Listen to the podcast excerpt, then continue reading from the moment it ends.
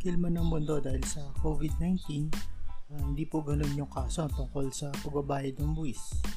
Siguro yung tanong nyo paano tayong babayad?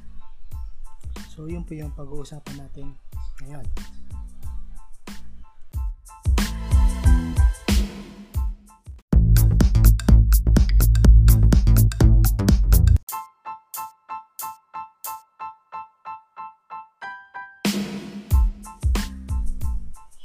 Welcome po sa TaxPod PH. Welcome po sa episode 6.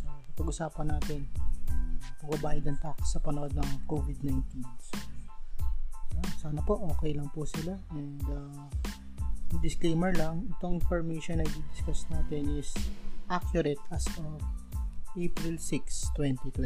So, to start with, masyadong magulo kasi yung naging mga issuances ng BIR from nung umpisa nitong COVID-19. So, nag-issue muna sila ng mga RMCs kasi eventually naging batas yung RA-11469 o yung Bayanihan 2-1 Act. From there, na-streamline na yung gagawin ng BIR. So, nag-issue sila eventually ng RR7 2020. Pero before going there, pag-usapan muna natin yung mga RMCs na na-issued related dun sa tax, income tax deadline. So, first, nag-issue sila ng RMC 25-2020.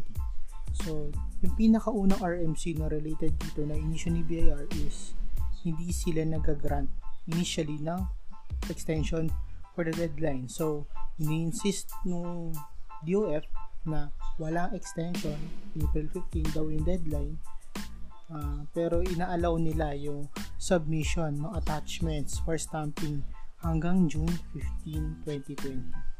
So, binibigay nila options sa pagbabayad as discussed dun sa annexes ng RMC, yung mga procedures pagbabayad sa Land Bank, BDP, Union Bank, GCash and PayMaya. So, dun sa RMC 25-2020, ini-encourage nila yung mga taxpayers na magbayad online or through mobile apps.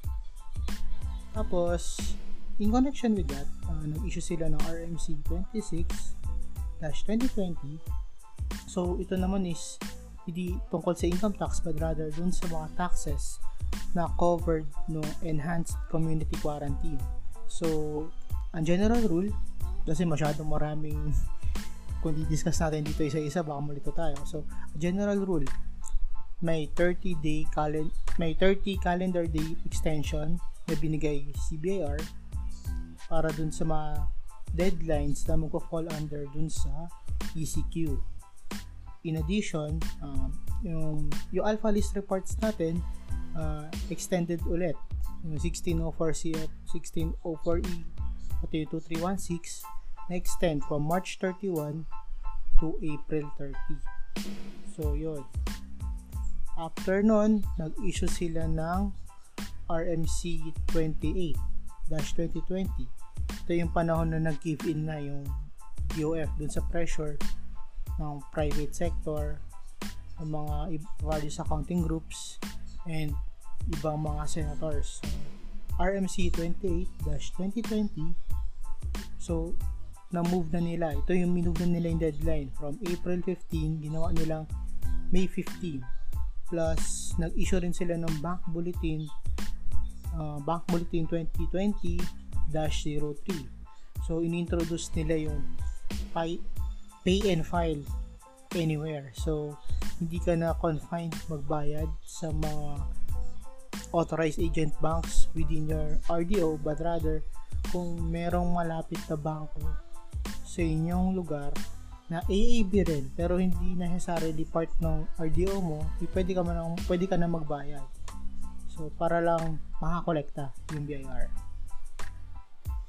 Tapos yun, RMC 29-2020, may mga napansin kasi ibang taxpayers dun sa mga naka-outline na due dates and deadlines dun sa RMC 26-2020. So, inamend nila, kinorek nila dun sa RMC 29-2020. Tapos, RMC 30-2020, ito, inamend din nila ulit yung RMCs 28 and 29-2020. So, dito, inexplain nila ng maayos na yung mga deadlines nga na magpo-fall under dun sa extended ECQ yun nga, 30 days 30 calendar days extended. Tapos nag-clarify din sila initially na sa Luzon lang daw and other LGUs na nag-implement ng ECQ yung May 15 deadline. So medyo nagulo na naman yung mga taxpayers kasi for all this time na balita sa mga online news websites na May 15 yung deadline, tapos biglang sinasabi ni BIR na hindi, para lang ito sa Luzon, Metro Manila, tsaka yung mga LGUs na nag-implement ng ECQ sa kanilang mga lugar. Tapos ito, natanggal yung confusion nung napasa nga yung Bayanihan to Ill as One Act, yung RA-11469. So specifically, nakalagay sa section 4Z ng batas is isa sa mga powers ni President is yung pag-move ng statutory deadlines and timelines for filing and submission of any document, payment of taxes and fees and other charges required by law, and the grant of any benefit in order to ease the burden ng mga individuals under ECQ. So, by that, nag-issue ulit ng revenue regulation si BIR. Itong revenue regulation na to, ito yung as of now, ito yung pinakabuod ng mga RMCs na diniscuss natin earlier.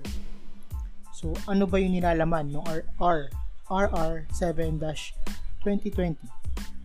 Una, yung deadline ng ITR filing is May 15 at ang submission naman ng attachments is June 1. Take note, dahil state of national emergency, may presumption na wala na yung sinasabi dun sa RMC 30 na Luzon lang or yung other LGUs lang na may ini-implement na ECQ, kasi Bayanihan to Ill as One Act naman is in connection dun sa state of national emergency. So national meaning buong bansa. Pangalawa, ito nga, magpo-provide sila ng 30 calendar day extension for taxes and reports due during the ECQ. Tapos, all other filings and submissions falling under the period of emergency starting March 16 shall also be extended for 30 calendar days from the original due date. Tapos, under section 4 din, no, RR7 2020, deadlines may be further extended kung yung mga circumstances ay magwa-warrant for such an extension. So, as of latest news articles, yung IATF, yung Interagency Task Force, may tinitingnan silang 15 to 20 day extension. So, tingnan natin yan.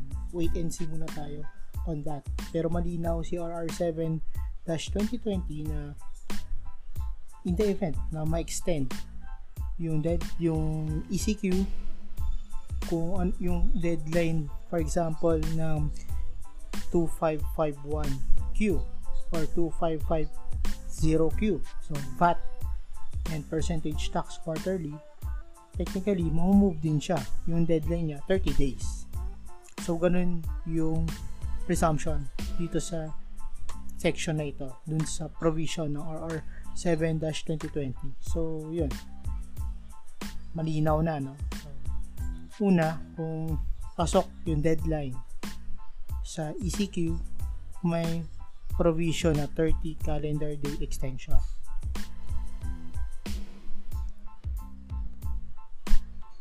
So, ayan.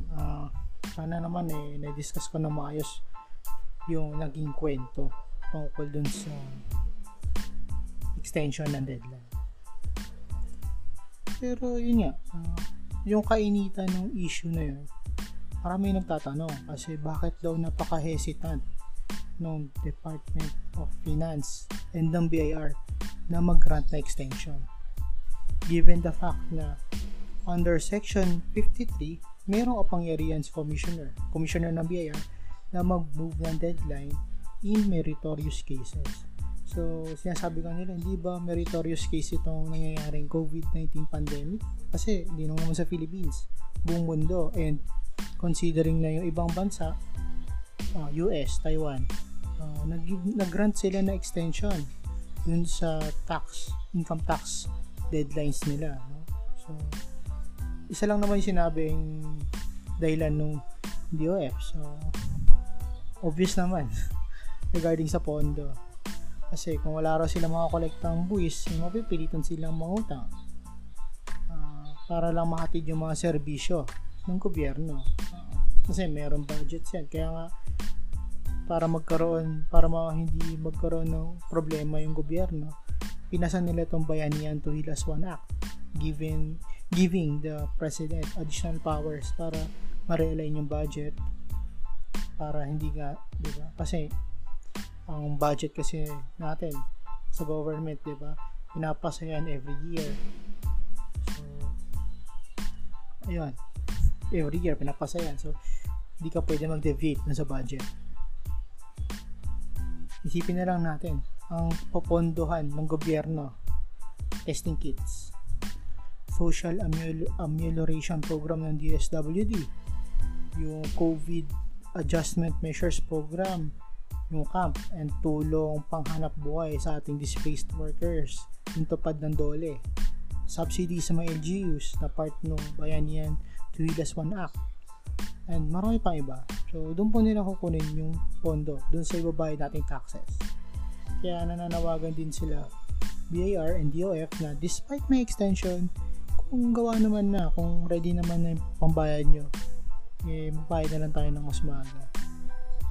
Tanda natin yung lifeblood doctrine, taxes are the lifeblood of a nation. So yun, recap lang tayo, medyo narigaw. Deadline ng ITR, May 15. Submission ng attachments like FS, June 1. Provided na mag-extend yung ECQ, May 30 calendar day extension dun sa due date.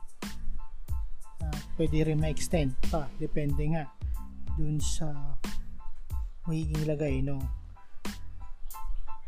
ECQ, kung ma-extend ba o hindi.